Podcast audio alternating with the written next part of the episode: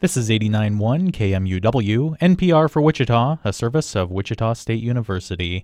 Up now on an artist's perspective, KMUW commentator Curt Clonts looks at a new exhibition that he says shows masterful work. Last Final Friday was colossal. There were wonderful events happening all over the city, and the artists and collectors were out in full force.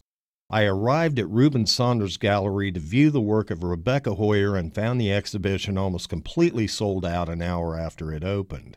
The gallery was jammed with viewers who were as excited as I was at the tour de force that is a Hoyer show.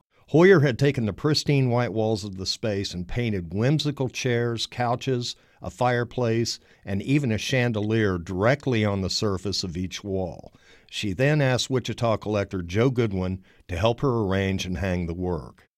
The results were stunning. The paintings were all landscapes, so it felt like I was in a living room, looking out windows, which were the paintings themselves, onto College Hill landscapes.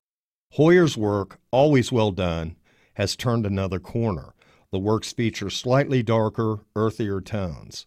Colors overlap like never before.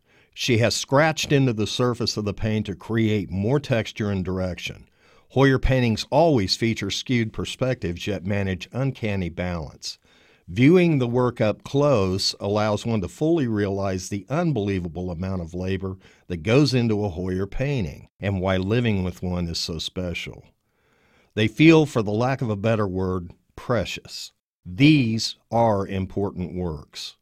Hoyer told me she feels that this is her best show to date.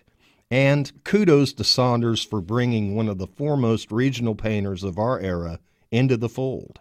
Rebecca Hoyer's paintings will be on view at Reuben Saunders Gallery through April 24th.